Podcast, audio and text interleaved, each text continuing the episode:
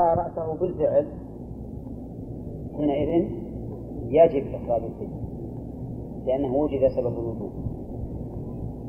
نعم. لكن لو أخرها ها؟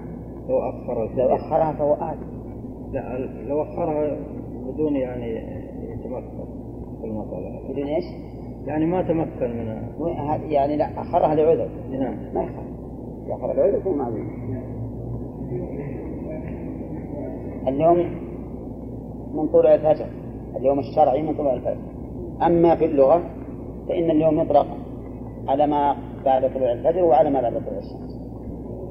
في خلاف القاموس ذكر خلاف في النهار هل هو من طلوع الفجر أو من طلوع الشمس. نعم. ها؟ يحتاج إليها؟ إلى كفارة الإحرام يعني إلى إلى إلى كفارة الإحرام. والمراد إلى السبب الذي تجبه الكفارة نعم. ومنها صيام التمتع والقران فإن سببه العمرة العمرة السابقة للحج في أشهره. فبالشروع في إحرام العمرة قد وجب قد وجد السبب فيجوز الصيام بعده. وإن كان وجوبه متأخرا عن ذلك. وأما الهدي فقد التزمه أبو الخطاب في انتصاره ولنا رواية. فأما الهدي. فأما الهدي. وعندي الفاء طيب صلحها إيه لأن ما دام الاستثناء سبقته. المؤلف والتلميذ.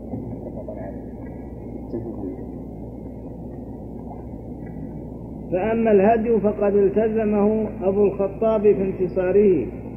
ولنا رواية ولنا رواية أنه يجوز ذبحه لمن دخل قبل العشر لمشقة حفظه عليه إلى يوم النحر. وعلى المشهور لا يجوز في غير أيام النحر لأن الشرع خصها بالذبح. طيب فاهمين هذه المسألة؟ أو ما فهمتوا؟ المتمتع بالعمرة إلى الحج. يجب عليه الهدي. فإن لم يجد فصيام ثلاثة أيام في الحج وسبعة إذا رجع. هذا رجل أحرم بالعمرة متمتعا بها الحج. وجد سبب الوجوب.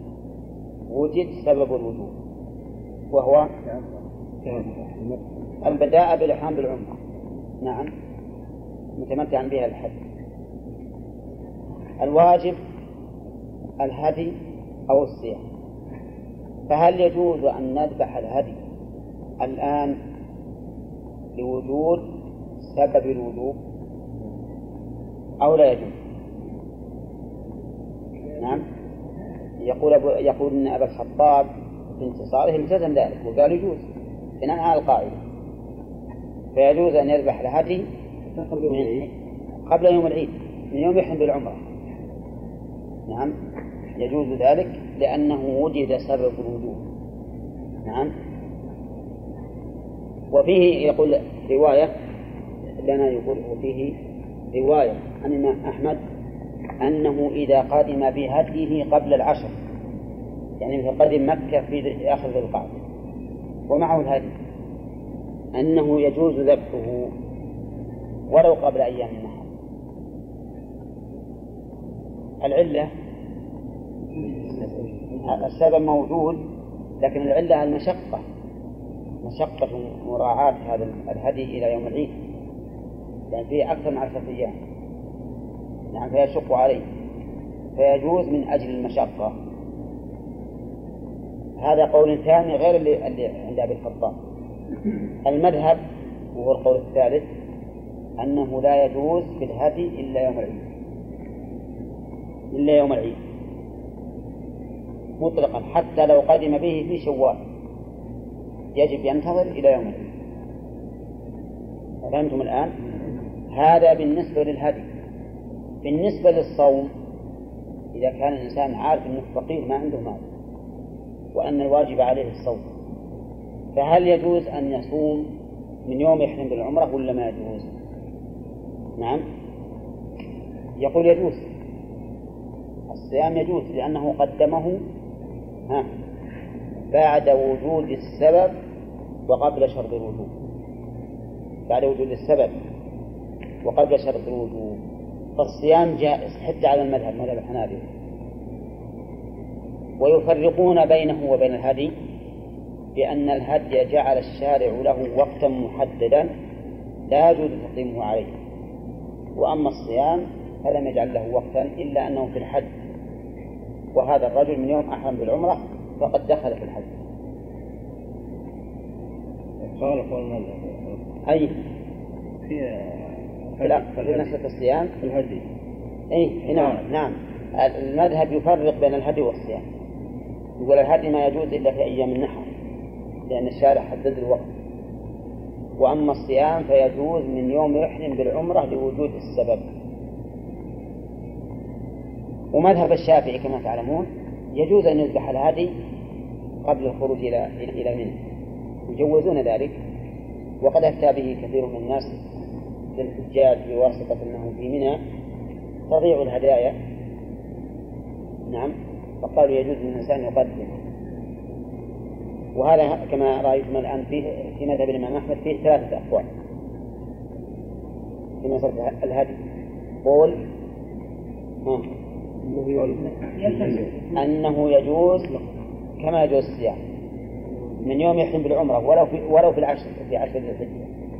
وقول آخر يجوز إن كان قبل العشر لمشقة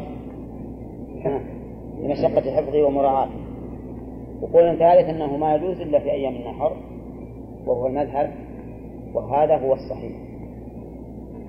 صحيح أنه ما يجوز قبل يوم النحر. والدليل لذلك أن الرسول صلى الله عليه وسلم لما أمر أصحابه أن يجعلوها عمرة وتمنى أن يكون قد اعتمر وقال لو استقبلت من أمري ما استدبرت ما سقت الهدي ولا جعلتها عمرة.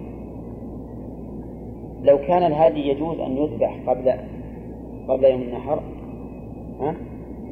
لذبحه الرسول عليه الصلاة والسلام ليتحلل يعني قال إن معي الهدي فلا أحل حتى أنحر فلو كان ذبح الهدي جائزا قبل أيام النحر لفعله النبي عليه الصلاة والسلام لأجل يحل مع أصحابه ويكون ذلك أبلغ اطمئنانهم وانشراح صدورهم في هذا الحكم.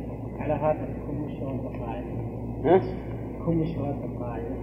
إيه تكون هذه آه، هذه خرجت من القاعدة لوجود المعنى. لوجود المعنى. على أنك عند التأمل يا أخوانا ماذا؟ الحقيقة أن سبب الوجوب مهم مجرد الإحرام بالعمرة. سبب الوجوب هو التحلل من العمرة. لأنه ما يصدق عليك أنك تمتعت إلا إذا حللت. صدق عليك أنك تمتعت بالعمرة إلى الحج. لأن معنى من تمتع بالعمرة إلى الحج يعني من تمتع بسبب العمرة بما أحل الله له. من محظورات الإحرام إلى الحج. هذا معنى الآية. لأن الإنسان لو أحرم بالحج من أول ما يأتي إلى الميقات وش يبقى؟ يبقى محرما إلى يوم العيد. وهذا ما فيه تمثل ما فيه تمثل ومن أجل هذه العلة ذهب بعض أهل العلم إلى أن القارن ليس عليه هدي. القارن ليس عليه هدي. قالوا لأن القارن ما تمتع بالعمرة. الله يقول فمن تمتع بالعمرة إلى الحج. وهذا القارن متى يحل؟ يوم النحر. القارن يبقى في إحرامه إلى يوم النحر. قالوا فهذا لم يتمتع بالعمرة إلى الحج. نعم. ولكن جمهور أهل العلم ومنهم الأئمة الأربعة على أن القارن كالمتمتع في وجوب الهدي وعللوا ذلك بأنه بأنه أسقط أحد السفرين حيث جمع بين العمرة والحج وكان لو لم يجمع لكان يلزمه سفر للعمرة وسفر للحج. فيرون أن مناط الحكم هو سقوط إيش؟ السفرين. سقوط أحد السفرين. سقوط أحد السفرين. وهذه العلة قد يناقش فيها الإنسان. لأنهم يقولون لو أن الرجل أحرم بالحج مفردا ثم أتى بالعمرة بعده يجب عليه الهدي ولا ما يجب؟ أحرم بالحج مفردا ثم أتى بالعمرة بعده. عليه هدي ولا لا؟ لا. ما عليه هدي مع أنه سقط عنه أحد السفرين. نعم فالعلة التي عللوا بها فيها نظر من وجهين. أولا أنها منقوضة. بالمفرد إذا. إذا أتى بالعمرة بعد الحج. والثاني أنها خلاف ظاهر القرآن. لأن الله يقول من تمتع بالعمرة عمرة كاملة إلى الحج. فمن سيسر من هذه. ولكن لا شك أن رأي الجمهور أحوط وأولى بالاتباع ولا سيما أن الرسول صلى الله عليه وسلم آه، كان قارنا ومعه هدي.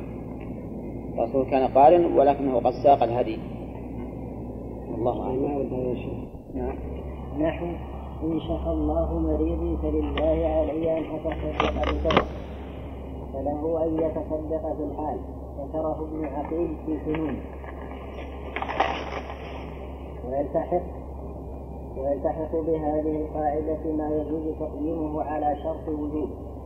بعد وجود سببه من غير العبادات كالإبراء من الدية بعد بين كالإبراء من الدية بين الجناية والموت.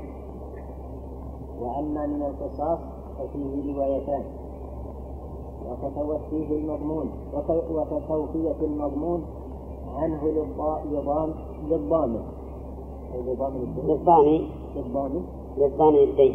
للضامن الدين. ضامن الدين بعد الضمان والأداء. الدين. الدين. قضاء للضامن الدين. نعم. توفية مفعول توفية كتوفية وكتوفية المضمون عنه للضامن الدين بين الضمان والأداء فيه وجهان وتعفو الشفيع عن الشفعة قبل البيع. وفيه روايتان. فإن سبب الشفعة الملك. فإن سبب الشفعة الملك وشرطها البيع وأما إسقاط الورثة حقهم من وصية الموروث في مرضه المنصوص عن أحمد أنه لا يصح. وشبهه شبهه. وشبهه وشبهه في موضع بالعفو عن الشفعة وخرجه الشيخ مجد الدين في تعليق على الهداية على روايتين. وكإيداء المكافأة ربع الكتابة بعد عقدها عندك وعيك عيش. وكإي وكإيتاء المكافأة كذا عندكم؟ حاشية كإيتاء. إي لا خلاص. آه، يشتغل على الحاشية. كإيتاء. اللي عندي زين. إلا يشتغل على الحاشية. بس الحاشية مشهور ها؟ ها؟ كإيتاء. مشهور عندي في الحاشية؟ إي نعم. اللي بالحاشية.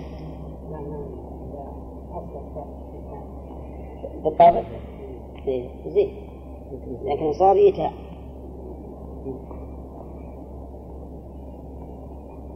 لأن ماذا بإيتاء هذا إيتاء المكافئ ربع الكتابة. من اللي بيأتي بيعطيه؟ السيد يعطيه. وليس هذا إيتاء نعم.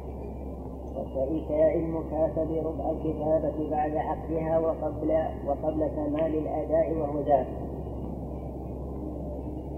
طيب خلاصة هذه القاعدة ما سبق أن الشيء بعد وجود سببه وقبل وجود شرطه جائز ولا لا؟ جائز. أما قبل وجود السبب فليس بجائز. وأما بعد وجود الشرط فهو؟ جائز من باب أولى. نعم بل يجب إذا كان من المروات فرجل مثل قال أنا أنا أريد أن أحلف على ألا أدخل على دار فلان. وبكفر الآن قبل حلف. يجوز ولا لا؟ ما يجوز لأنه ما بعد حلف. ما بعد وجد السبب. فإن حلف ولم يدخل وقال أريد أن أكفر؟ جاز لأن السبب موجود والشرط ما بعد وجود وإذا دخل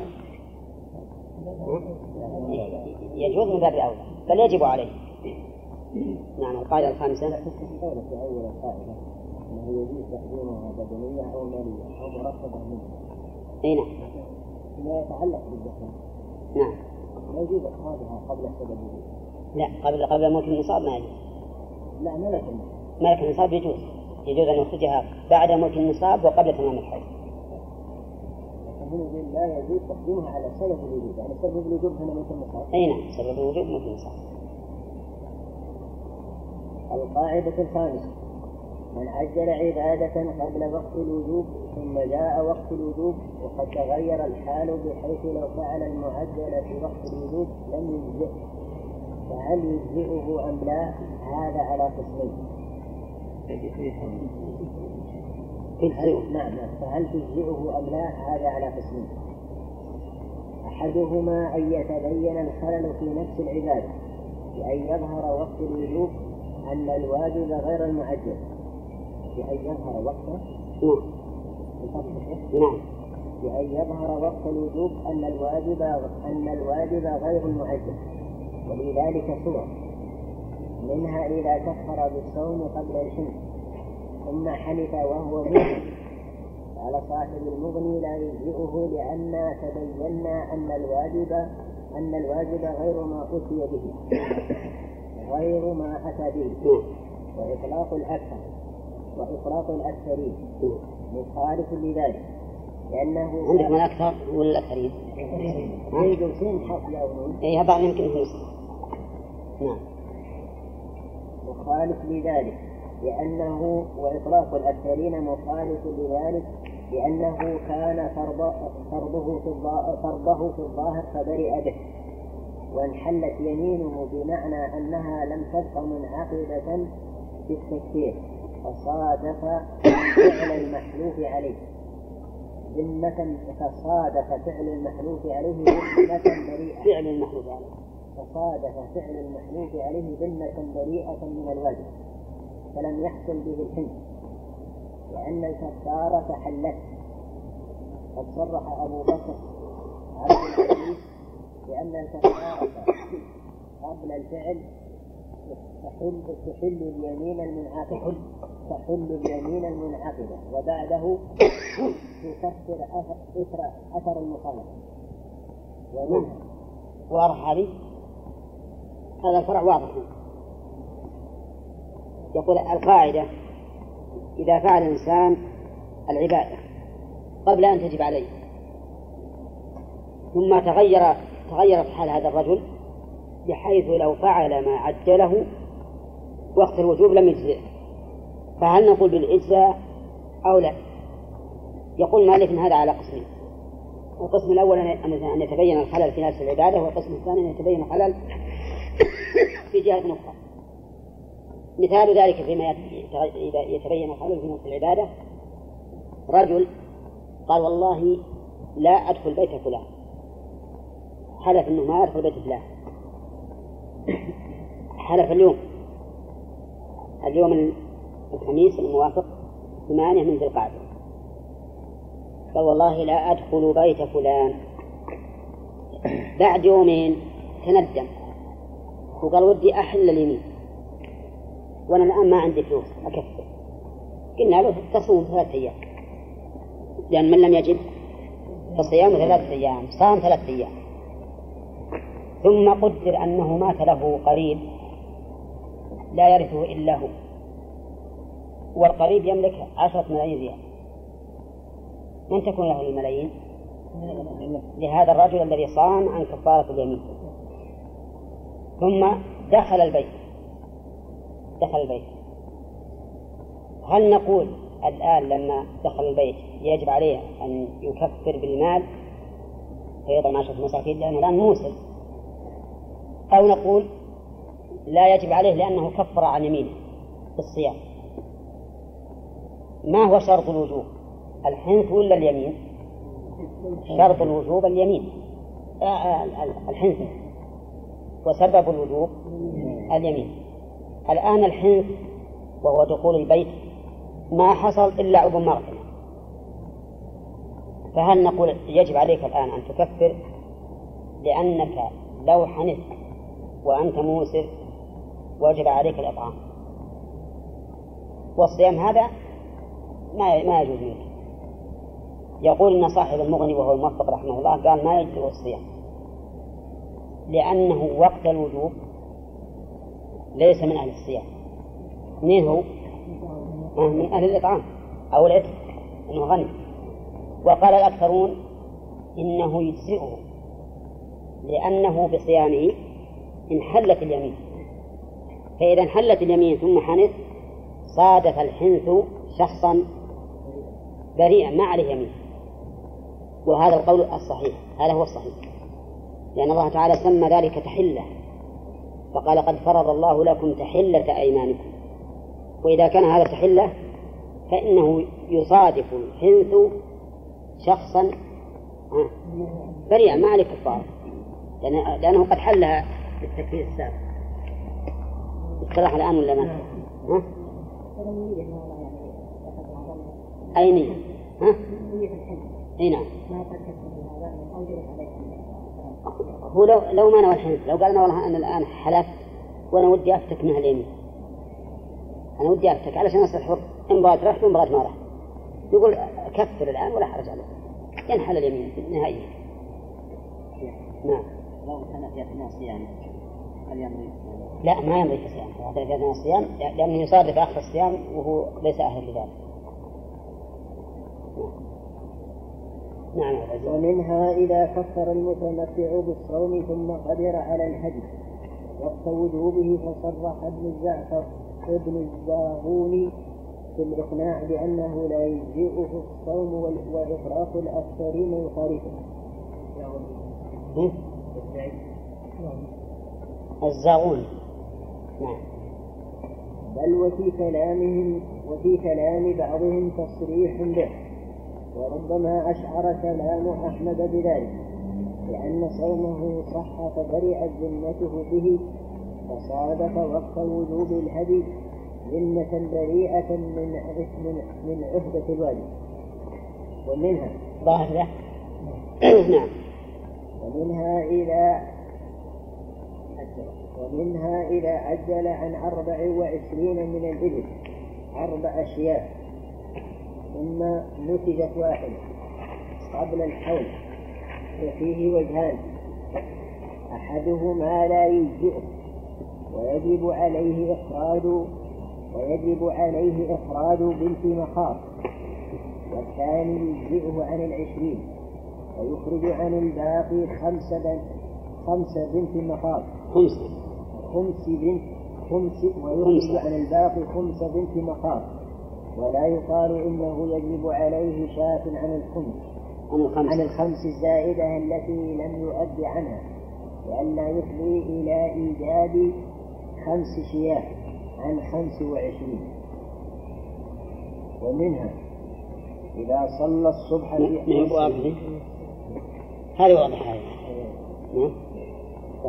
ومنها إذا صلى الصبي في أول الوقت.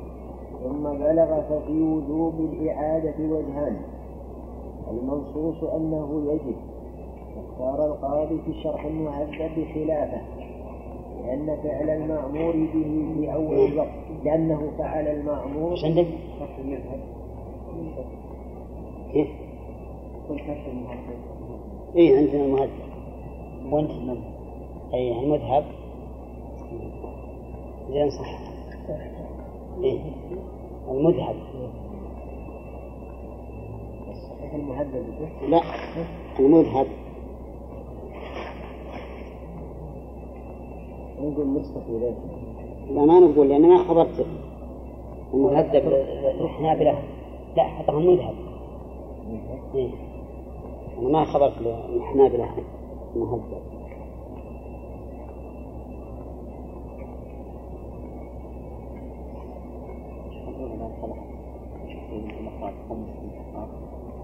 ما اتضحت 24 كم فيها؟ من الإبل؟ الزكاة. إيه. أربع شيء أربع شياه أصلت أربع شياه وقبل تمام الحول ولدت واحدة.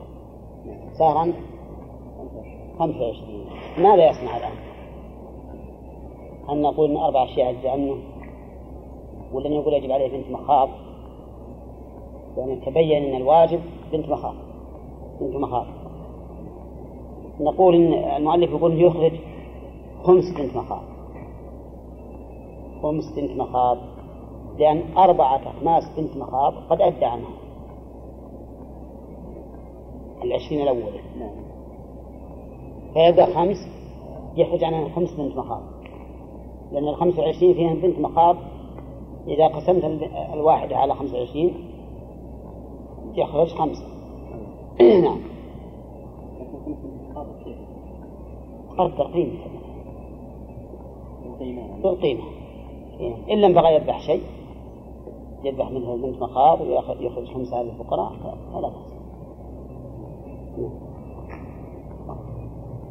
واختار القاضي في شرح المذهب. خلافه لأنه فعل المأمور به في أول الوقت فصادفه وقت الوجوب. وقد فعل المأمور فامتنع تعلق الوجوب به لذلك وهذا بخلاف ما إذا حج ثم بلغ. فإن حجه ليس بمأمور به. ولا معاقب على تركه على تركه بخلاف الصلاة. القسم الثاني. طيب الصلاة هي عاقب على تركها ها؟ مأمور بها ويعاقب على تركها من جهة مو من جهة الله. من جهة وليه يضربوهم عليها لعشر. لكن الحج نامره بالحج وهو صغير وهو سبع سنين. ها؟ طيب لا تمنع عشر نضربه نقول حج ولا ضربناك؟ لا. هذا الفرق بينهم. والصحيح القول الثاني أن الصبي إذا صلى الظهر مثلا صلى الظهر ثم بلغ فإنه لا يجب عليه إعادة الصلاة. لأنه فعل ما أمر به وهو الصلاة فبدأت ذمته منه. نعم.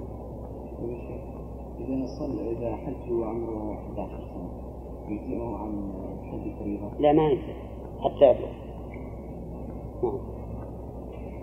بخلاف الصلاة ما كلها عبادة إيه لكن بي- بي- بينهم فرق. الحج لا يؤمر به ولا يعاقب عليه. من لم يبلغ.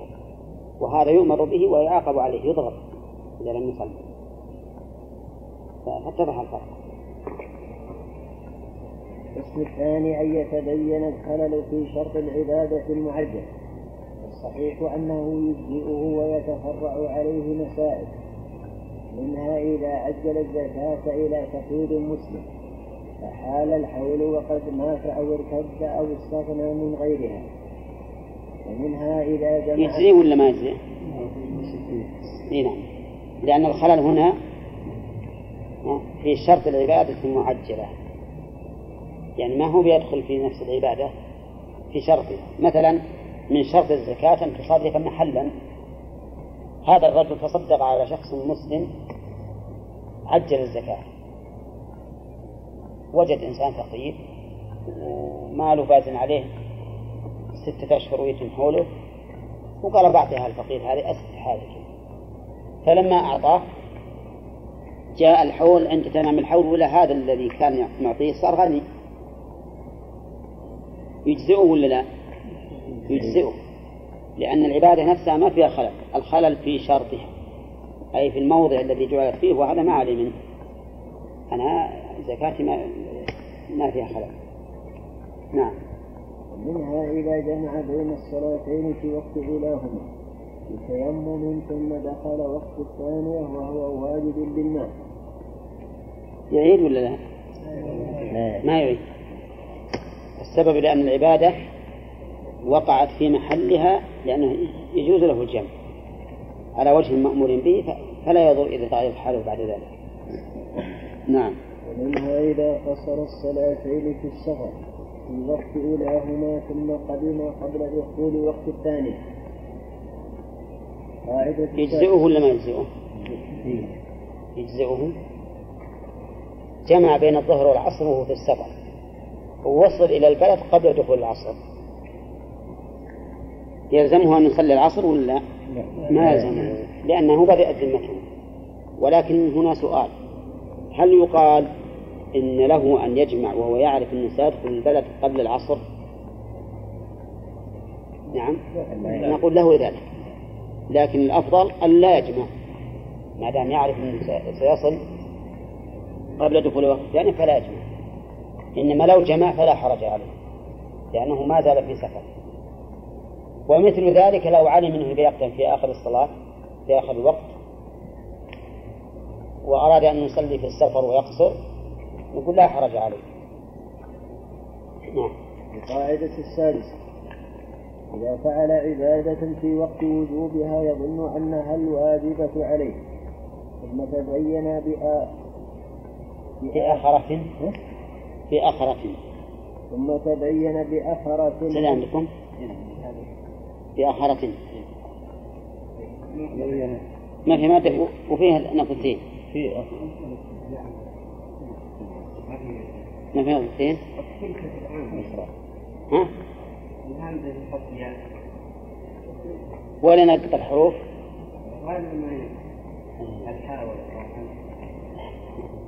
إيه هذا اللي يقرون الرجال ما هم نعم. ما في في نقط إيه؟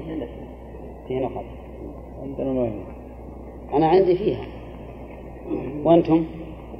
ما في عندنا مكتوب في مصحح وش نصحها مكتوب في أخرى. ثم تبين في في أخرى؟ أخرى. هذا أراد أن يعرفه فأعجم همزة على ثم تبين. اقرأ. ثم تبين بأخرى أن الواجب كان غيرها مثلنا إيه بآخر زين. في آخره يعني بمؤخر الأمر. في في مؤخر لا ما ها؟ في في أخرى حاطة إيه. إلى أشد غلط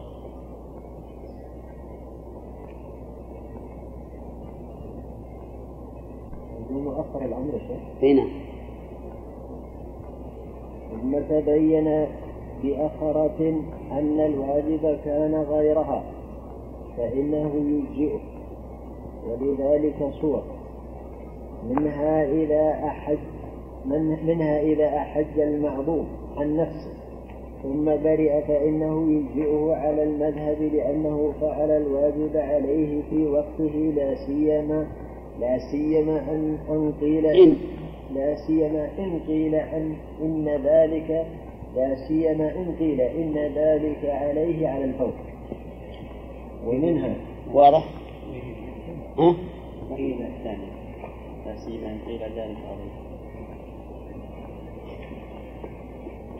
ما عندك أنت؟ إيه ما يخالف ما ما تراجع واضح ها؟ واضح؟ هل الصمت دليل على الموافقة من من بعضكم ولا لا؟ تقولون؟ طيب أحج المعذوب المعذوب هو اللي ما يستطيع أن يحج. وأحج يعني نوب عنه من يحج.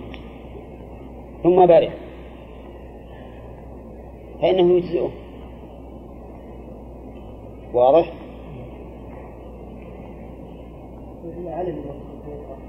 ها؟ أنه سوف يعافى. ما يحجج عنه. لأن المعروف هو الذي فيه مرض لا يرجى ضره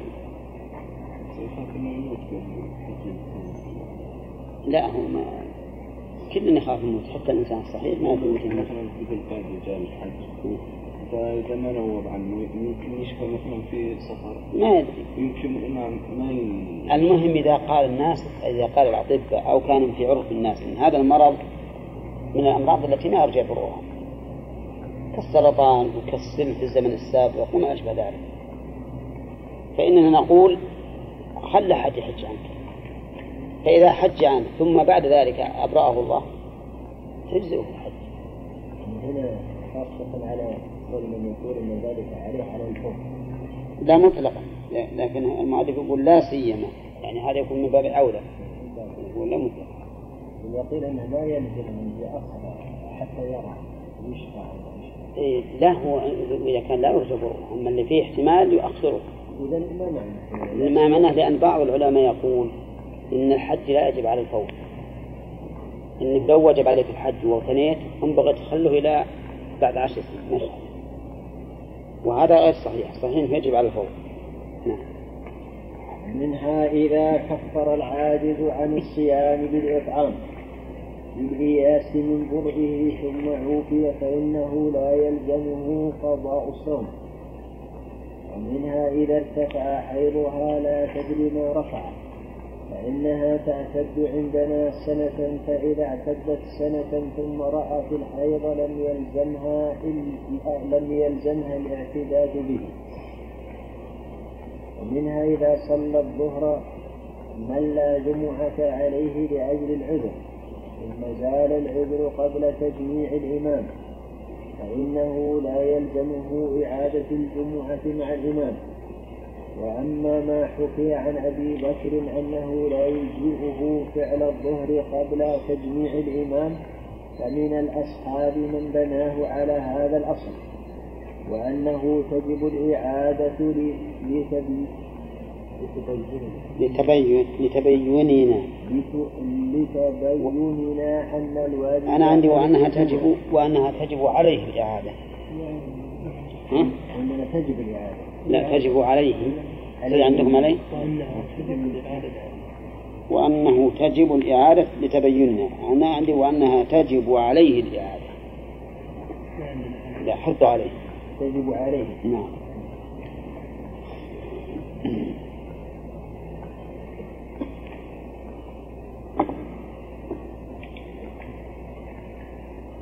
في تبيننا أن الواجب عليه الجمعة. وليس هذا وليس هذا مأخذ أبي بكر. فإنه صرح بمأخذه وهو أن وقت الظهر في حق من لا جمعة عليه إنما يدخل بفعل, بفعل الجمعة من الإمام. كما لا يدخل وقت الذبح في الأضاحي إلا بعد صلاة الإمام.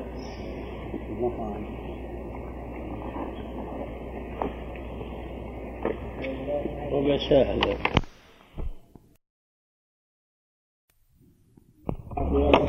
على خلل ثم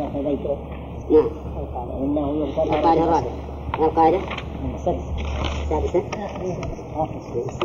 فإذا خفي الاطلاع على خلل الشرط ثم تبين فإنه يغتفر في الأصح ومن ذلك إذا أدى الزكاة إلى من يظنه فقيرا فبان أنه غني.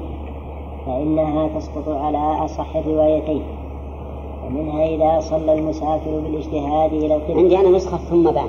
في الحاشية إيه، نسخة. عندكم أنتم فبان. ثم لا تظنه فقيرا فبان. كذلك فبان أنه غني وأنت عندك فبان؟ أنا عندي ثم بان. لا نسخة رمز النسخة لا لا كان رمز النسخة ما عليك شيء. ذهب الأصل كذلك الحاشية ثم إيه. ما ذكر الدال هذه أنت وش ذكر؟ مدرس لا لا هذه بخطيات نعم. منها إذا صلى المسافر بالإجتهاد إلى القبلة ثم تبين الخطأ فإنه لا إعادة على الصحيح. ومنها إذا حكم الحاكم. لكن بالاجتهاد ترى. بالاجتهاد مو بالتحري. لابد يكون عنده عنده علم بعلامات القبلة فاجتهد ثم أخطأ. أما لو كان مثل في بيت في البلد ثم صلى ظانا أن هذه القبلة ثم تبين أنها ليست القبلة فعليه الإعادة. لأن البلد ليس محلا للاجتهاد إذ يمكنه أن يسأل أو يخرج إلى المساجد وينظر. يعني نعم. منها إذا حكم الحاكم بشهادة عدلين في الظاهر ثم تبين فسقهما ففي النقد روايتان. رجح ابن عقيل في الفنون عدما به جزم القاضي في كتاب الصيد من خلافه والعامدي لئلا لئلا ينقض لئلا ينقض. الاجتهاد بالاجتهاد والمشهور النقض لتعلق حق الغير به. وأما إذا اصطاد بكلب علمه علمه. وأما إذا اصطاد بكلب, بكلب علمه ثم أكل من الصيد فإنه لا تحرم صيوده. صيوده المتقدم صيوده المتقدمة على الصحيح. لكن لكن مأخذه أنا لم نتبين لكن مأخذه أنا لم نتبين فساد عن تعليمه لجواز أن يكون نسيا بعد تعلم أو نسي إرساله فأما الإعادة فأما الإعادة على من نسي الماء في رحله وتيمم ثم صلى أو على من صلى صلاة صلاة شدة الخوف لسواد ظنه عدوا فلم يكن أو كان بسواد ظنه عدوا. بسواد ظنه عدوا فلم يكن أو كان بينه وبينه ما يمنع العبور فإنه مبني على أنه فرط بترك البحث والتحقيق. قاعدة السابعة من تلبس بعبادة ثم وجد قبل فراغها ما لو كان واجبا له قبل الشروع لكان هو الواجب دون لكان هو الواجب دون ما تلبس به.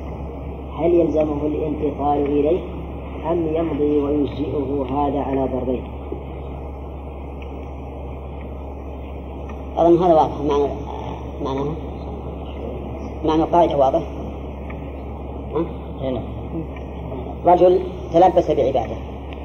وقبل أن يفرغ منها حصل له ما لو كان واجبا له لكان هو الواجب دون ما تلبس به وسيأتي في الفروع ما يتبين وش معنى هذا. نعم. أحدها أن يكون المتلبس به رخصة عامة شرعت تيسيرا على المكلف وتسهيلا عليه مع إمكان إتيانه بالأصل على ضرب من المشقة والتكلف. فهذا لا يجب عليه الانتقال منه بوجود الأصل كالمتمتع إذا عدم الهدي. إذا عدم الهدي عدم. نعم. إذا عدم الهدي. إذا عدم الهدي فإنه رخص له في الصيام رخصة عامة. حتى لو قدر على الشراء بثمن في ذمته وهو موسر في بلده لم يلزم. واضح؟ المتمتع إذا عدم الهدي فله أن يصوم ثلاثة أيام في الحج وسبعة إذا رجع.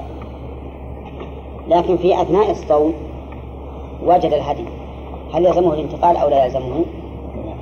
يقول المؤلف إنه لا يلزمه. لا يلزمه لأن هذا البديل شرع رخصة رخصة عامة وليس لتعذر الأصل بالكلية ولكن من أجل الرخصة على المكلف. الضرب الثاني أن يكون المتلبس به إنما شرع المتلبس به. أن يكون المتلبس به إنما شرع ضرورة للعجز عن الأصل وتعذره بالكلية. فهذا يلزمه الانتقال إلى الأصل عند القدرة عليه. ولو في أثناء التلبس بالبدن.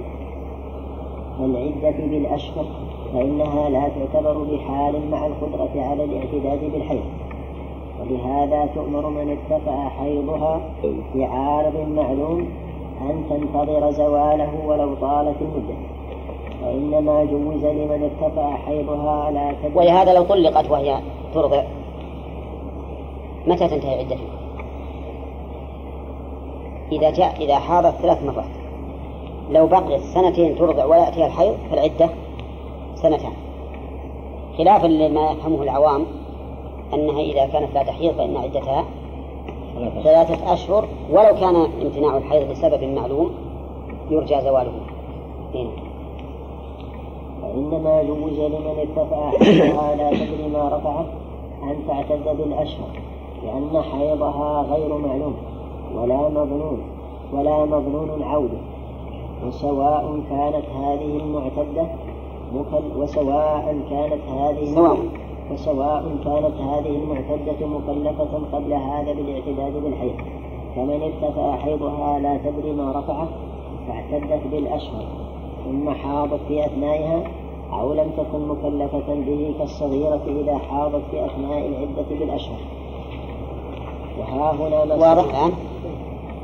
يعني معناها الآن الاعتداد يكون بالحيض هو الأصل والأشهر فرع عنه الأشهر فرع عنه فإذا شرعت في الأشهر بناء على أن الحيض لن يأتيها ثم أتاها في أثناء الأشهر فإنه يلزمها أن تعتد بالحيض حتى لو لم يبقى عليها إلا يوم واحد.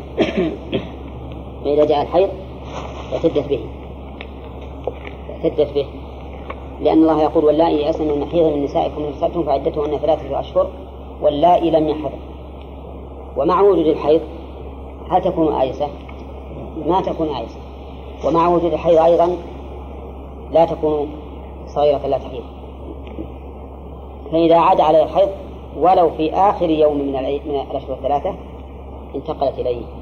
نعم. طيب إن انتهت العدة والأشهر إن انتهت العدة بالأشهر قبل أن يأتي الحيض فقد انتهت العدة ما ترجع. لو لحظات بعد نعم. ولو بعده بلحظات إيه. وها هنا مسائل كثيرة وها هنا مسائل كثيرة مترددة بين الضربين. منها من شرع في صيام من منها من شرع في صيام كفارة ظهار أو يمين أو غيرهما ثم وجد الرقبة. والمذهب لا يلزمه الانتقال لأن ذلك رخصة فهو كصيام المتمتع وفيه وجه يلزمه الانتقال لأن الكفارات مشروعة للردع والزجر وفيها من التغليظ ما ينافي الرخصة المطلقة ولهذا يلزم ولهذا يلزم شراء الرقبة بثمن في الذمة إذا كان ماله غائبا. ولو لم يجد من يبيعه رقبة بالدين وماله غائب فهل يلزمه انتظاره أو يجوز له أو يجوز له العجول إلى الصيام بالمشقة أو يفرق بين الظهار وغيره على أوجه على أوجه معروفة. ومنها المتيمم إذا شرع في الصلاة ثم وجد الماء ففي بطلانها روايتان. لأن التيمم لأن التيمم من حيث من حيث كونه رخصة عامة فهو كصيام المتمتع ومن حيث كونه ضرورة يشبه يشبه العدة بالأشهر. وبيان وبيان الضرور وبيان الضرورة أن تستباح معها أنه أنه تستباح معه الصلاة بالحدث وإنه غير رافع له على المذهب فلا يجوز إتمام الصلاة محدثا فلا يجوز إتمام الصلاة محدثا. نعم. له له تأكد. وأنت فلا يجوز له ما سمعت أصلا. فلا يجوز له إتمام. فلا يجوز. ما فيها له؟ فلا يجوز إتمام الصلاة محدثا مع وجود الماء الرافع له. ومنها إذا نكح المعسر الخائف فاهمين هذا الفرق؟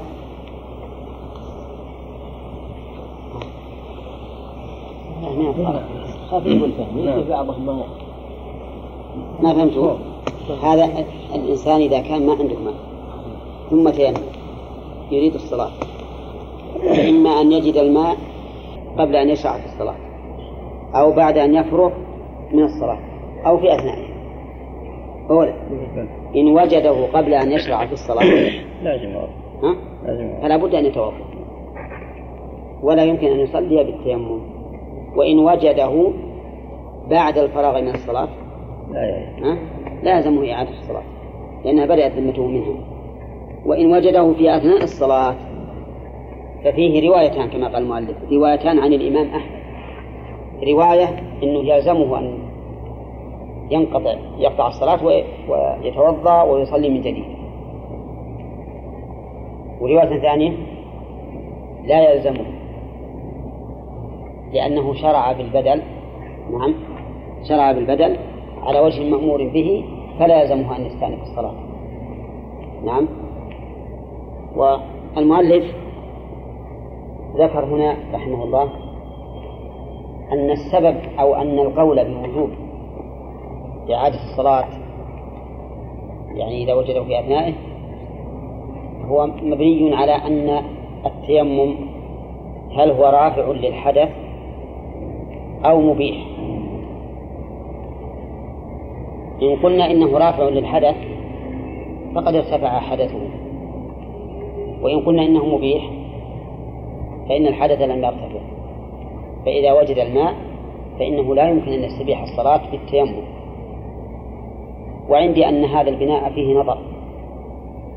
لأن القائلين بارتفاع الحدث بالتيمم يقولون إن هذا الارتفاع ارتفاع مؤقت. إلى متى؟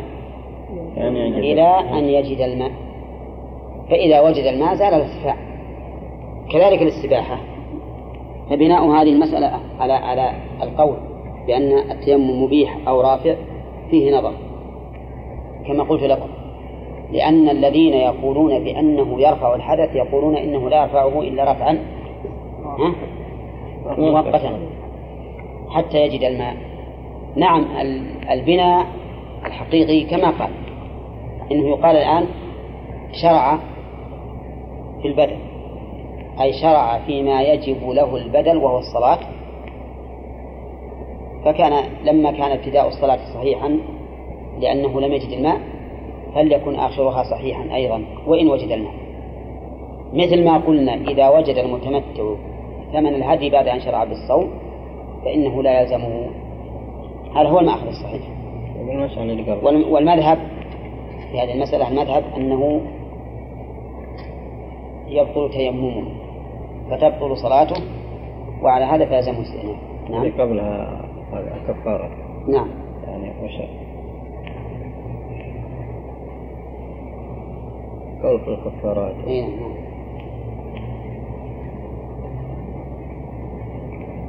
والله الظاهر يعني أن الباب واحد. أنه متى- شرع في البدل فإنه لازم الانتقال. لأن لو ألزمناه الانتقال لألزمناه بالبدل والأصل. بالبدل أي بما فعل بما فعل منه وبالأصل أيضا. فهذا الرجل يقول أنا حين شرعت بالبدل وأنا قد أذن له أذن لي فيه فما الذي يبطله؟ لكن شيخ نعم. ما دام الرسول صلى الله عليه وسلم سمى الأرض طهورا. نعم. تيمم بناء على هذا الحديث. نعم. هل يلزمه اذا اغتسل؟ إذا وجد الماء؟ إذا وجد نعم يلزم طهور سماها طهور. إيه. هو طهور ما دمت في ما دمت غير واجد للماء. أما إذا وجدته فإنه يلزمك الاغتسال وقد ذكر شيخ الإسلام أن هذا محل إجماع بين أهل العلم. عشان صار مبيح لا لا سلام. الذين يقولون بأنه مبيح يقولون معنى إذا استبحت إذا تيممت للنفل ما تصلي الفرض يعني ما ما رفع والاستباحة ما ما تستبيح الأعلى بالأدنى. لأن هو مبيح الصواب أنه رافع. رافع ما لم تجد الماء. ما نفذ فإذا هذا هو وجدت الماء فإذا وجدت الماء فإنه لا بد أن تغتسل وجدت الماء وقد انتهيت من الفريضة لا يلزمك الإعادة. نعم. ما يلزم الإعادة بالنسبة للفريضة لكن تكون الجنابة قاطعة صليت لا الصلاة تعود الجنابة بوجود الماء. هنا وهذه المسألة كما قلت إن الشيخ حسام حكى الإجماع عليها.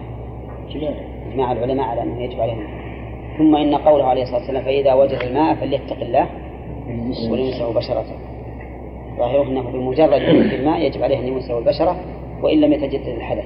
يعني هذا دليل ثم ثم إنه ثبت في صحيح البخاري في قصة الرجل الذي صلى الرسول عليه الصلاة والسلام باصحابه فإذا هو لم يصلي فقال ما شأنك أو ما الذي منعك؟ قال أصابتني جنابة ولا ماء. فقال عليك بالصعيد فإنه يكفيك ثم جيء بالماء إلى الرسول عليه الصلاة والسلام. في قصة المرأة قصة طويلة. جيء بالماء إلى الرسول عليه الصلاة والسلام فشرب الناس منه ورووا ثم بقي شيء. فقال خذ هذا فأفرغه على نفسك. فقال خذ هذا فأفرغه. فدل هذا على أن التيمم لا يرفع رفعا عاما. ومنها إذا التفريق بين ال- المذهب على الصيام يختلف عن الصلاة. في في أن الصيام لا لا يعود إلى الحج. وإنما الصلاة يعود إلى المعنى. السبب في ذلك أنهم يقولون الصيام شرع بالبدل نفسه. وأما هذا فإنه ما شرع بالبدل لأن البدل هو التيمم تيمم قبل أن يتلبس بالصلاة. وهذا التيمم لا بد أن يكون له مفعوله إلى أن تنتهي الصلاة. فلما وجد الماء في أثناء الصلاة بطل مفعوله فإذا بطل مفعوله بطلت الصلاة. كذلك الصيام لا الصيام بارك الله فيك نفسه هو البدل. أما هذا فهو مو هو بنفسه هو البدل إنما هو شرع في فيما يشترط له هذا البدل هذا البدل وهو الصلاة. صحيح هذا الكلام أيهن أنه يستأنف والله هذا هو الأقرب إذا وجد الماء يجب عليه اتق الله ويمسه بشرته ومنها إذا يقطع نفع صلاته نعم. بل تبطل لو ما قطع. ومنها إذا نكح المعسر الخائف للعنف. أمة ثم زال أحد الشرطين. فهل ينفسخ نكاحه؟ على روايتين. والنكاح فيه شوب فيه شوب عبادة. والصواب أنه لا ينفسخ. الصواب أنه لا ينفسخ. ما هما الشرطان اللذان يبيحان نكاح الإمام؟ خوف العين وأن لا يجد. وأن لا يجد؟ طولا. قولا لا يجد مهر حرة ويخاف من المشقة. في النكاح نعم. شيخ نعم. قول يعني المذهب لا يلزم المتقدمين إذا قالوا مذهب وش يقصدون؟ مثل الإمام أحمد يقص على اصطلاح المتأخرين من المذهب. منتهي أي الظاهر قصدهم بالرجب تعرف متأخر عن الموفق والمجلس.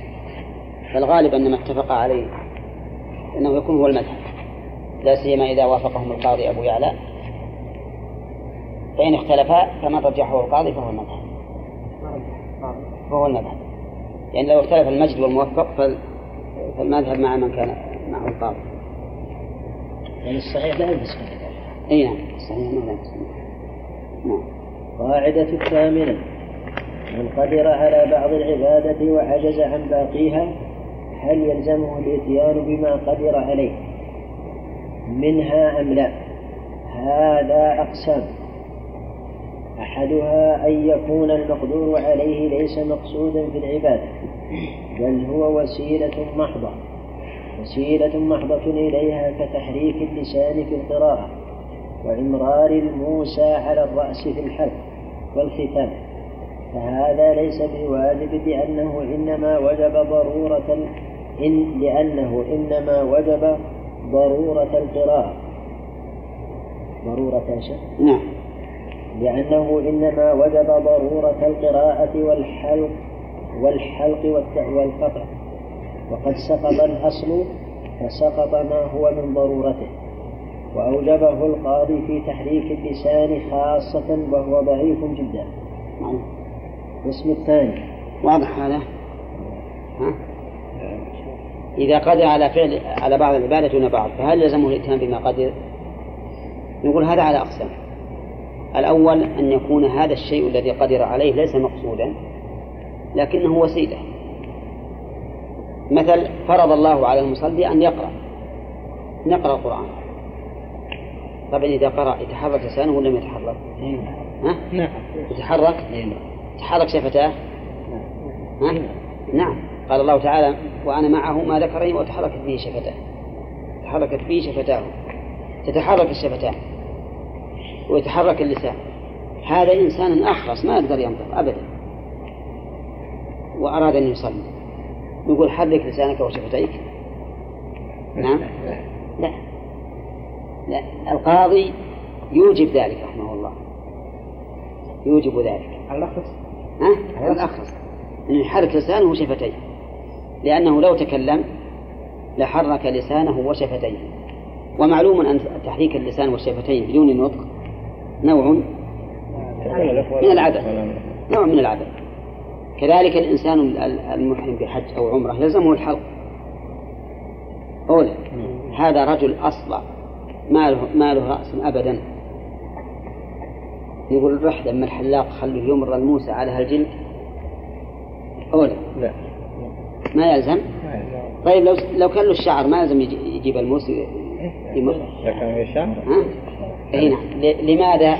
لأن إمرار الموسى على شعر من له شعر؟ وسيلة ولا مقصود؟ ها؟ وسيلة نعم. كذلك الختان إنسان ولد مختونا وهذا يقع. وأنا شاهدت عدنا عدة ناس يولدون مختونين. هذا الذي ولد مختونا لو كانت القلفة موجودة نمر الموس علي عليها ولا لا؟ نعم. ونقطعها. لكن إذا ولد مختونا هل نقول يلا جيبوا هصة بهذا نمر عليه الموت؟ لا. أخشى بعد أن يغلط هذا الخاتم ويقطع الحشر. نعم. المهم هذا ما يجب لأن هذا وسيلة محضة. وسيلة محضة. طيب. نعم. القسم الثاني ما وجب تبع بغيره وهو نوعان. أحدهما ما كان ها؟ وجوب وش عندك؟ يعني ثاني؟ وأنت؟ القسم؟ أجل وافقنا كتابة المؤلف. نعم. ما كان وجوب حط أنت إن كان يمكن القلم يكتب طيب. إيه. ولا بالهامش. كيف؟ هي ما يتغير نعم. القسم الثاني. القسم الثاني ما وجب تبعا لغيره وهو نوعان. أحدهما ما كان وجوبه احتياطا للعبادة ليتحقق حصولها كغسل المرفقين في الوضوء. فإذا كغسل؟ كغسل. كغسل لا ما خالف. كغسل. المرفقين. أنا عندي رأس المرفقين. مصحح. وين ها؟ ما في. وأنت؟ إحنا ما طيب. نعم. فإذا قطعت لا عندنا حتى نسخة نسخة نسخة نعم. فإذا قطعت اليد من المرفق هل يجب غسل رأس المرفق الآخر أم لا على وجهين؟ أشهرهما عند الأصحاب الوجوب وهو ظاهر كلام أحمد واختيار القاضي في كتاب الحج من خلافه أنه يستحب وحمل وحمل كلام أحمد على الاستحباب حمل حمل. وحمل. حمل يعني القاضي. آه. وحمل كلام أحمد وحمل كلام أحمد على الاستحباب. هذا إذا بقي شيء من العبادة ما عندنا إمام ما في. عندنا اختار ها؟ اختار القاضي آه، فيه نسخة عندي واختار القاضي. وأنت عندك اختيار يا وليد؟ اختيار. بالياء يظهر واختار واختار هو اختار أقرب إلى السياق. نعم. هذا إذا بقي شيء من العبادة كما في كما في كما في وضوء الأقطع. أما إذا لم يبق شيء بالكلية سقط التبع. مم. أما إن لم يبقى شيء أما إن بدل إذا. وأنت عندك إن؟ ها؟ إذا. إيه، عندنا نسختان إن وإذا. فأرضيناكما جميعا. نعم. ما نكتب نسخة؟ لا ما حاجة ما دام لا لا لا لا لا هذا هي الأصل. إيه هاي الأصل لازم نكتب نسخة. نسخة من من من وأنت التلميذ مرحب خطأ التلميذ مو ما هو معقول؟ لا أقول خطأ التلميذ مو مثل خطأ الشيخ هذا ما الشيخ ما هو مخطئ لأن الشيخ هو المؤلف. الشيخ يتعصب عادي نعم. لأنه أضبط وأدرى بنفسه. أولا بارك الله فيك النسخة هذه ما يمكن تكتب نسخة. لأنها سوداء. أنا عندي زيادة ما أكتب نسخة. أنت تكتب نسخة مكتوبة عندنا نسخة. إيه. إيه. إحنا عندنا نسخة بإن ونسخة بإذا إيه. ها؟ حبر ما في حكاية نعم. أما إذا لم يبق شيء بالكلية سقط التبع كإمساك جزء من الليل في الصوم. فلا يلزم من فلا يلزم من أبيح له الفطر بالاتفاق. والثاني ما وجب تبعا لغيره على وجه التكميل واللواحق مثل رمي الجمار والمبيت بمنى لمن لم يدرك الحج. المشهور أنه لا يلزمه لأن ذلك كله من توابع الوقوف في عرفة. فلا فلا يلزم من لم يقف بها وحكى وحكى ابن أبي وحكى ابن أبي موسى رواية أخرى بلزومها لأنها عبادات في نفسها مستقلة. والصواب بلا شك أنها ما تجب لقول الرسول عليه الصلاة والسلام الحج عرفة. فإذا فات الوقوف ما نقول عاد لازم تبيت في منى ولازم ترمي الجمار وش الفائدة؟ ها؟ المبيت المبيت بمنى ليس عبادة إلا إذا إلا في الحج والحج الآن ها؟ قد فات يكون عبثا ومن أمثلة ذلك المريض إذا عجز في الصلاة عن وضع وجه وجهه على الأرض وقدر على وضع بقية أعضاء السجود نعم الثاني لا ما بعد جاء فإنه لا يلزمه ذلك. ومن, ومن أمثلة ذلك؟ وحكى ابن ابي موسى رواية أخرى بلزومها لانها عبادات في نفسها مستقلة. نعم. والقسم الثالث. مش معنى ما؟ ما هو جزء من العبادة ما هو جزء من العباده. أجل عندك عندك سك. وأنت لعلها سبت لكن ملحق. ملحق. ومن امثله نعم منها إذا ملحق. نعم. فإنه لا يلزمه ذلك على الصحيح لأن السجود على بقية الأعضاء إنما وجب تبعا للسجود على الوجه وتكميلا له. القسم الثالث ما هو جزء؟ هذا تقدم لنا أن فيه نظرا وأن الصواب أن العاجز عن السجود على الوجه إن كان ما يتمكن من الدنو من الأرض فنعم يسقط وإن كان يتمكن فهو يجب عليه أن يسجد على بقية الأعضاء. لأنه حينئذ يكون إلى السجود أقرب منه إلى الجلوس. فمثلا لو فرض هذا الرجل ما يقدر أكثر من سدى ما نقول قل سدى بيديك؟ لأنه ما يستفيد شيء. واضح؟ لكن لو صار يقدر يصل إلى هذا ها؟ يعني بس المقصود المماسح ما يمس. يجب عليه أن يسجد باليدين ولا لا؟ نعم. لماذا؟ لأن, لأن هذا قريب من السجود هذا قريب من السجود فالصواب في هذه المسألة خلاف ما أطلقه المؤلف. الصواب أنه إذا كان قريبا من السجود بحيث تكون هيئته كهيئة الساجد ولكن ما يمس ما يتمكن من مس جبهته الأرض. فإنه يجب عليه أن يسجد ببقية أعضاء السجود وإلا فلا. الله أعلم. كل لا مو كلام. لأن عكسه الشحم واللحم. عكسه يعني عكس استثناء الرأس والجلد والأطراف. استثناء الرأس والجلد والأطراف صحيح ولا لا؟ صحيح. عكسه يعني غير صحيح. الشحم والحمل. فلو باع ش... فلو باع شاة واستثنى شحمها لم يصح. والسبب ظاهر. ما هو السبب؟ أنه مجهول وغرض ما ندري هل الشحم يكون كثيرا أو يكون قليلا.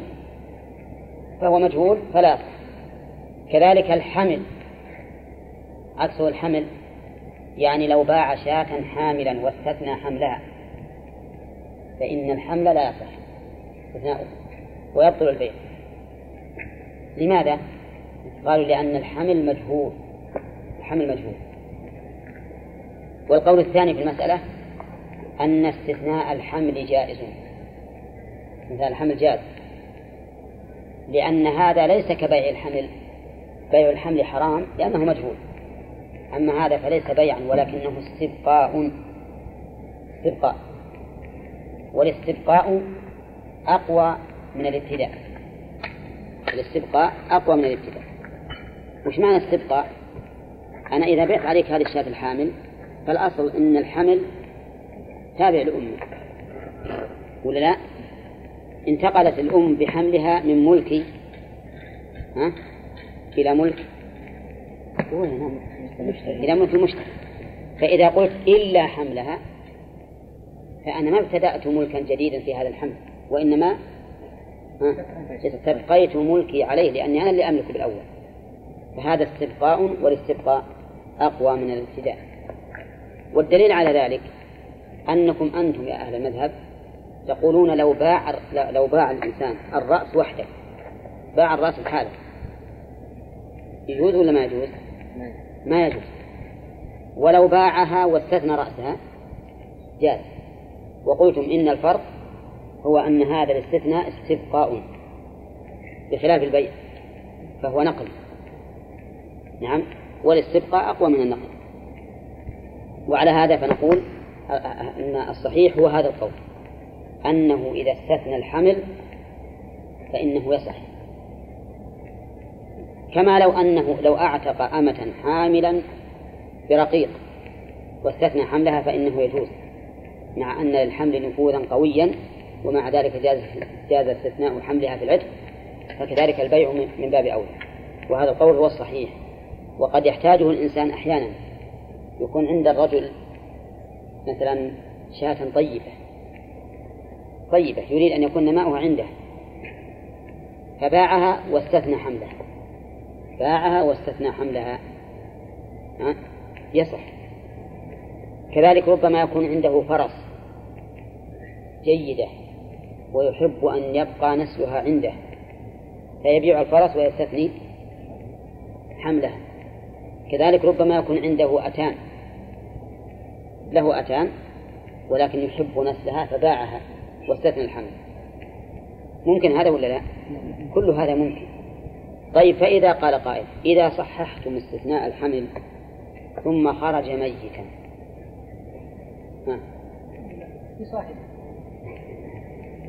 إيه؟ ما على شيء. ما على شيء. ما على المشتري شيء. إلا إذا مات بسبب منه. إذا مات بسبب منه فعليه الضمان لكن إذا مات بدون سبب منه فلا ضمان عليه. لأن هذا لأن المشتري ما أخذ عوضا عنه حتى نقول يجب أن يضمنه. المشتري لما استثنى استثنى حملها البايع ينقص الثمن ولا ما ينقص؟ ها؟ ينقص الثمن. فلا يمكن أن نضمن المشتري شيئا لم يلتزم به. اللهم إلا إذا إذا كان هو السبب طيب لو ماتت الأم به استثنى الحمل ثم عند ولادتها تعسرت وماتت والحمل بقي هل يضمنها البائع للمشتري؟ ها؟ إذا قال المشتري حملك اللي أنت استثنيته هو اللي ابتلى وش نقول؟ ليس ليس منه فعل نعم ما منه فعل فالصواب إذن أن استثناء الحمل لا بأس به لأنه عبارة عن شيء منفرد وأنا حينما استثنيته استبقيته ولم يكن فيه معاوضة حتى نقول أنه غرض. قال ويصح بيع ما مأكوله في جوفه كرمان وبطيخ. بيع ما مأكوله في جوفه كرمان. الرمان مأكوله في جوفه. صح؟ وقشره يوكل ولا لا؟ ما هو يوكل؟ البطيخ جعله المؤلف كالرمان مأكوله في جوفه. مع أن قشره ها؟ يوكل في بعض البطيخ بعض البطيخ. مثل الأجراوة يؤكل قشره ولا لا؟ لا بعضها طيب. بعضها قشرها أطعم من من من لبها. نعم وتوكل. مثل اللي يسمونه الخيار هذا. ما هو يوكل وهي قشره أي نعم. أما الجيح اللي يسمونه الحبحب فإن قشره لا يؤكل. أي نعم. حتى القشر قشر الرمان أيضا يستعمل في الأصفار يستعملون في الأصفار يعني مثبت الصلب الحاصل أن الذي مأكوله في جوفه يصح. فإذا قال قائل هذا مجهول لأنه قد يكون هذا الذي في الجوف قد يكون قليلا. وقد يكون كثيرا. مثل بعض الرمان تجد أن أن شحمه كثير وأن حبه قليل. وبعض الرمان بالعكس. فنقول إن هذا مستتر. بأصل الخلقة. وما زال المسلمون يتبايعونه بدون نكير.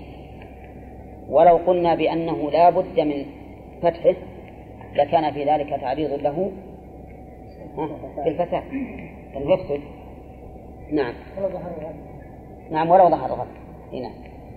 كرمان وبطيخ إلا إذا كان هناك مثلا عيب. إذا تبين عيب به فهذا له الخيار.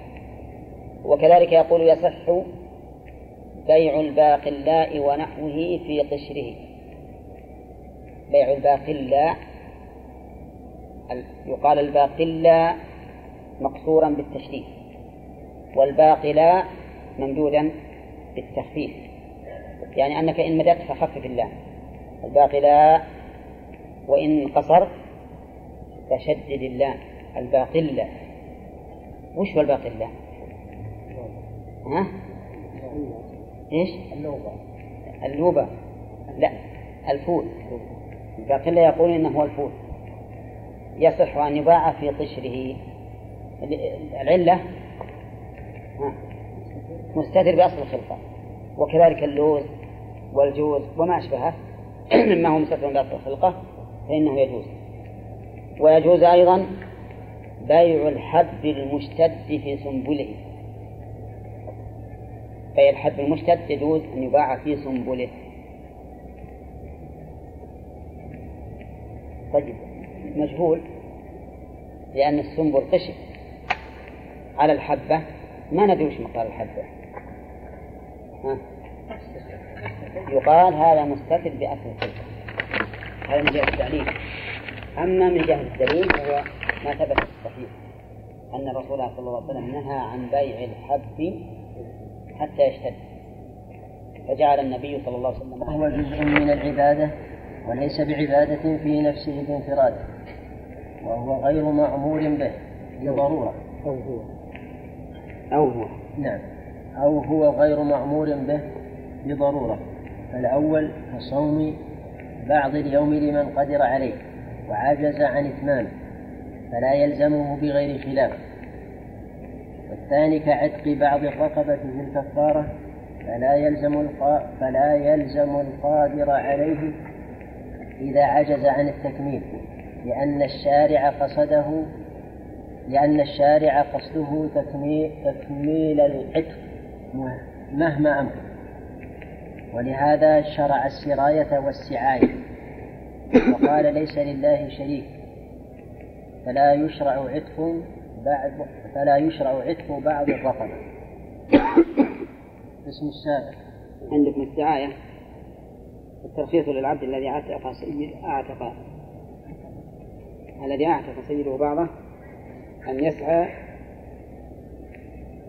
اعتق أو اعتق أعتق أن يسعى في زكاة ما بقي من رزقه. هذا غلط. هذا ليس بصحيح. السعاية إذا أعتق بعض الشركاء نصيبه ولم يكن للشريك الآخر ما ما يوفي به ولم يكن عنده ما يوفي به بقية الثمن. هذه السعاية. وأما إذا أعتق الإنسان جزءا من عبده المملوك فإنه يسري إلى البقية. هذه سراية ما تفهمين ولا ها؟ طيب. بيني وبين رجل عبد. بيني وبين رجل عبد. لي نصفه وله نصف فأعتقت نصفي الذي لي من هذا العبد. إذا أعتقت الثرى إلى البقية وعتق كله ووجب علي لشريكي ها؟ إيش قيمة نصفه.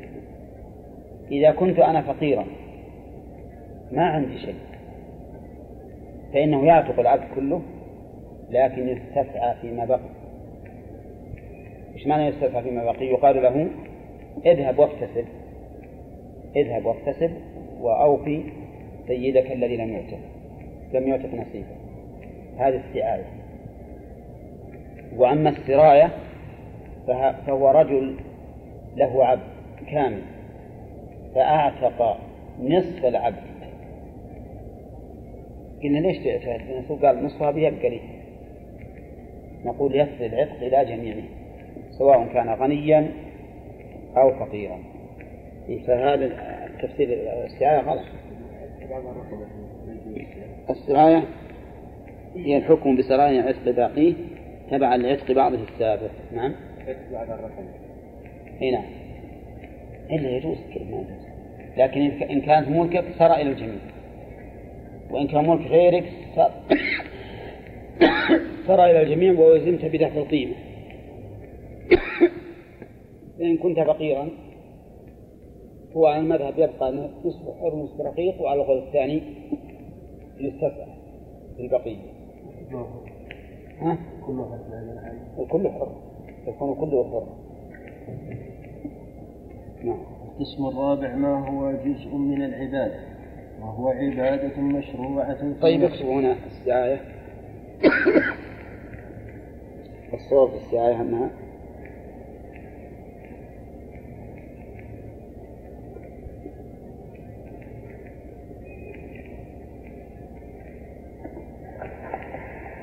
أنها أن يعتق.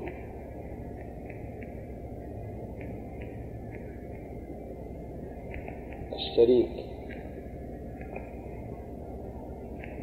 الفقير نصيبه من العبد.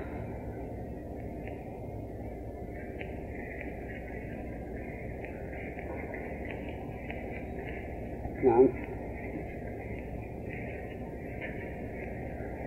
ويستسعى العبد.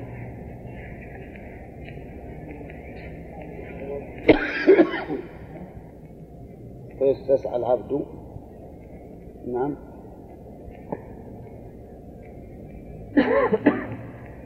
لتحصيل لتحصيل قيمة نصيب.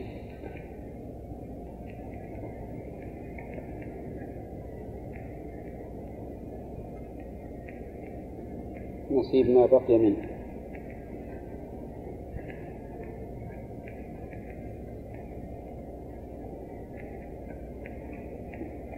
ليكون حرا.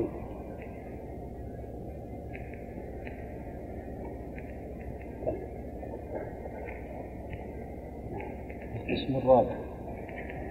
ما هو جزء من العبادة وهو عبادة مشروعة في نفسه. فيجب فعل فيجب فعله عند تعذر فعل الجميع بغير خلاف. ويتفرع عليه مسائل كثيرة منها العاجز عن القراءة يلزمه.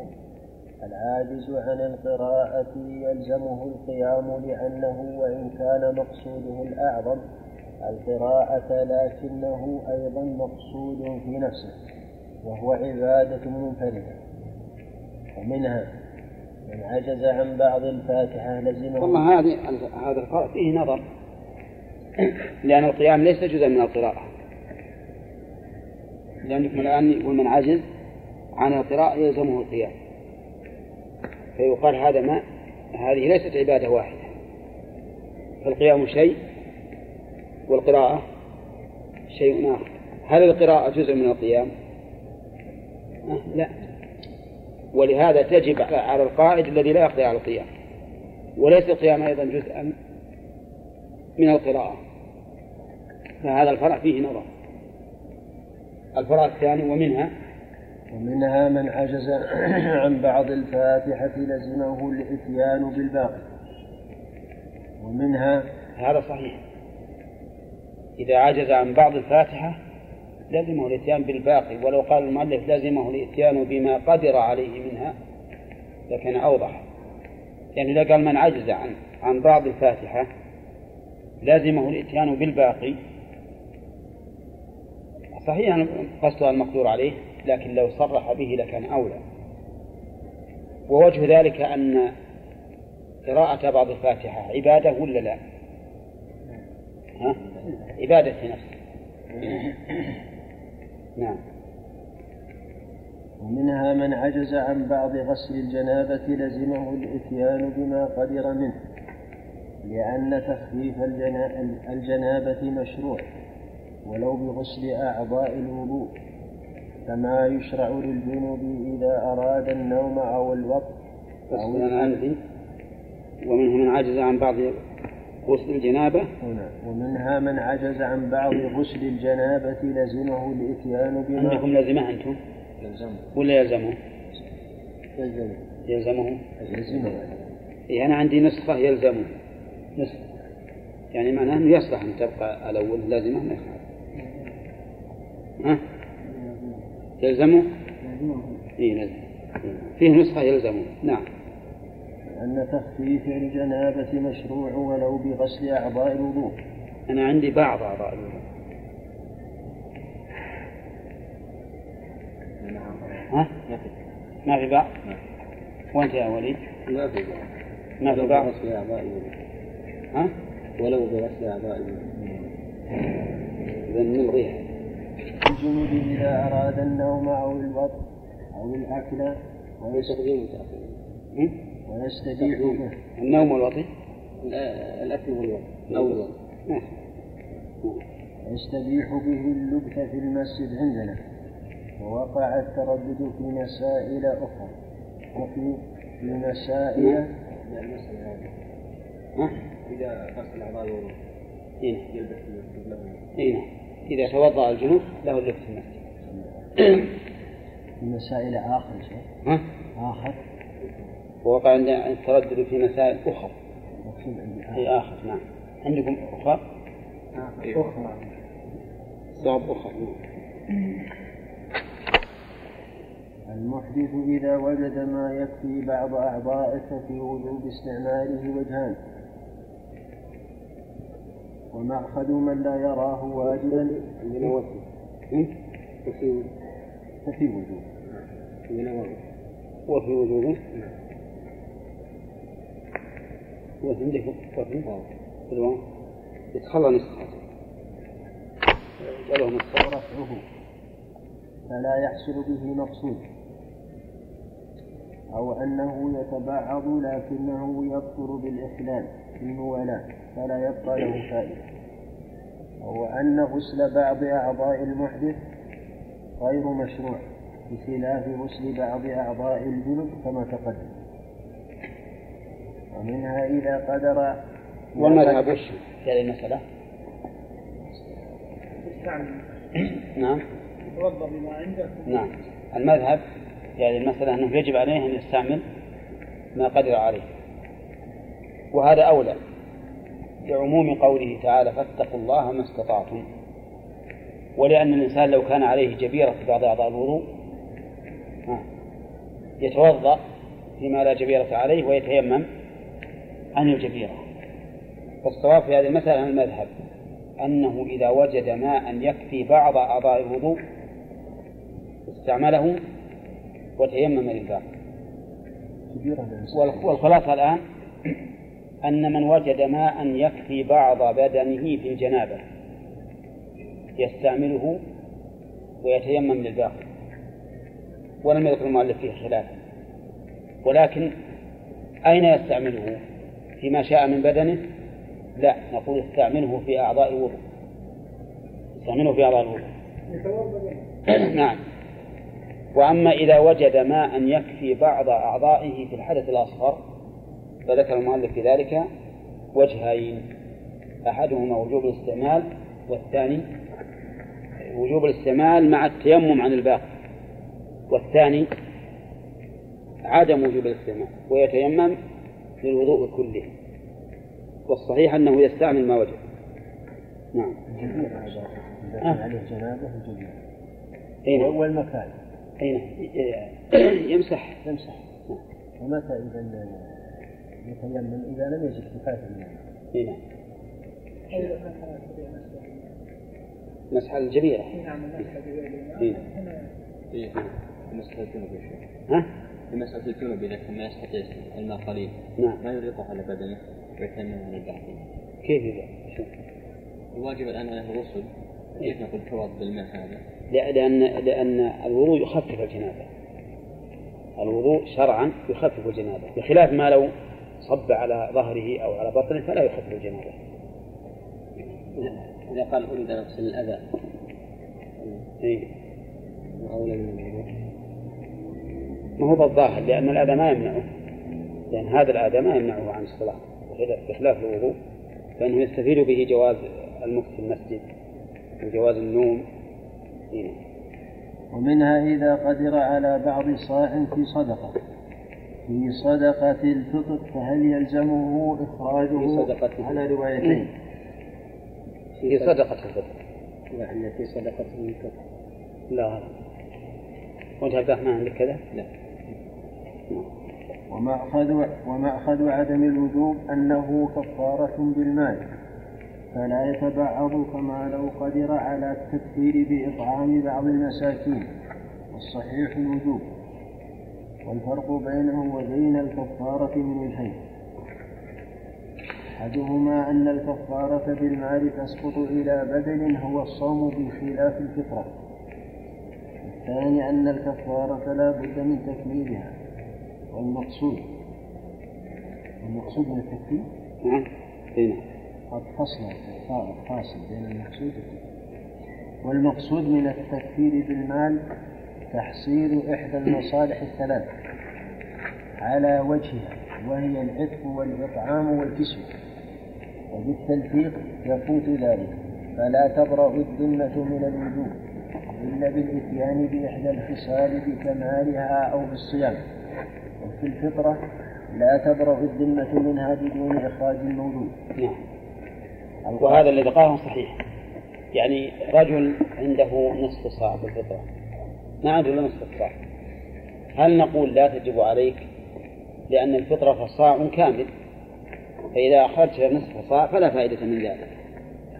أو نقول إنها تجب لقوله تعالى فاتقوا الله ما استطعتم.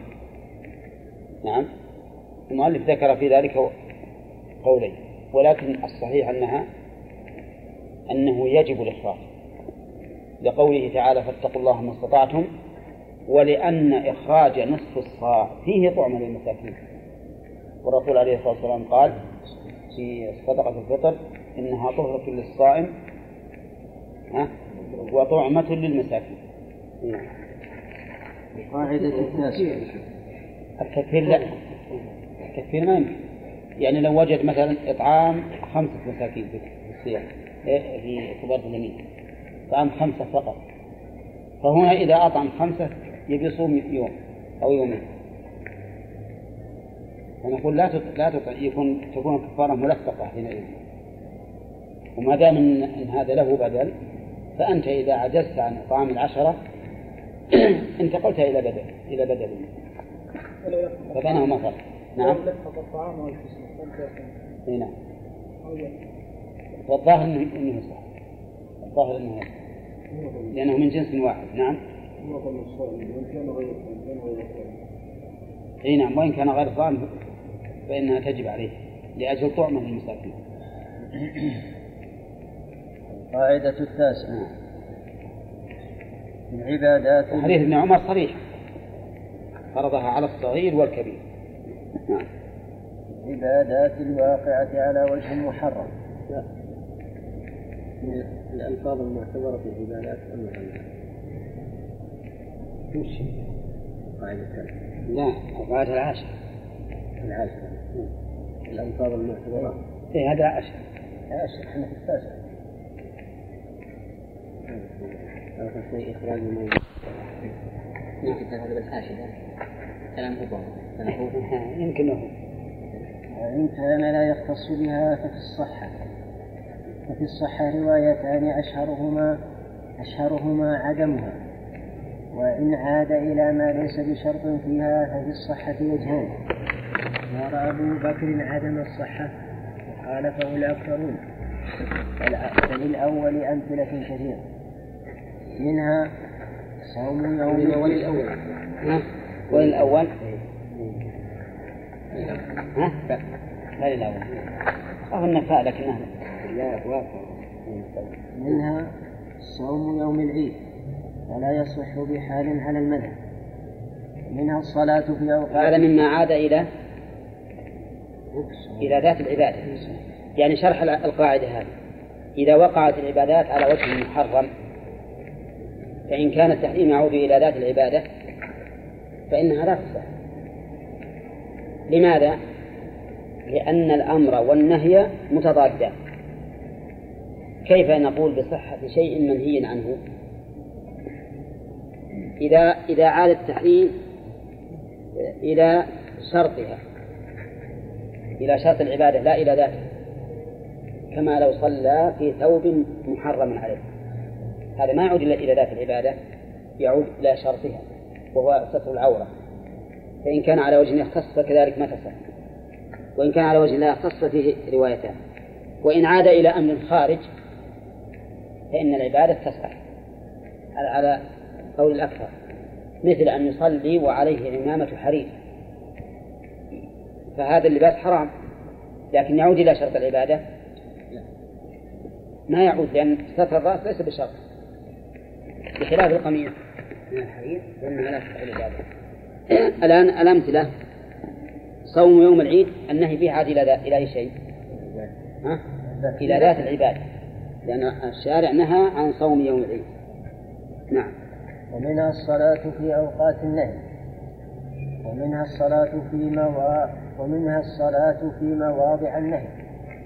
فلا يصح على القول على القول بأن النهي للتحريم وإنما يصح على القول على القول بأن النهي للتنزيه هذه طريقة المحققين وإن كان من الأصحاب من يحكي الخلاف في الصحة مع القول بالتحريم. الصلاة في مواضع النهي. مثل إيش؟ أعطانا الإذن كأعطان الإبل مثلا الصلاة في أعطان الإبل منهي عنها أولى فإذا صلى في أعطان الإبل فهل تصح صلاته؟ يقول المؤلف إنها ما تصح على على المحققين وبعضهم إلا إذا قلنا إن النهي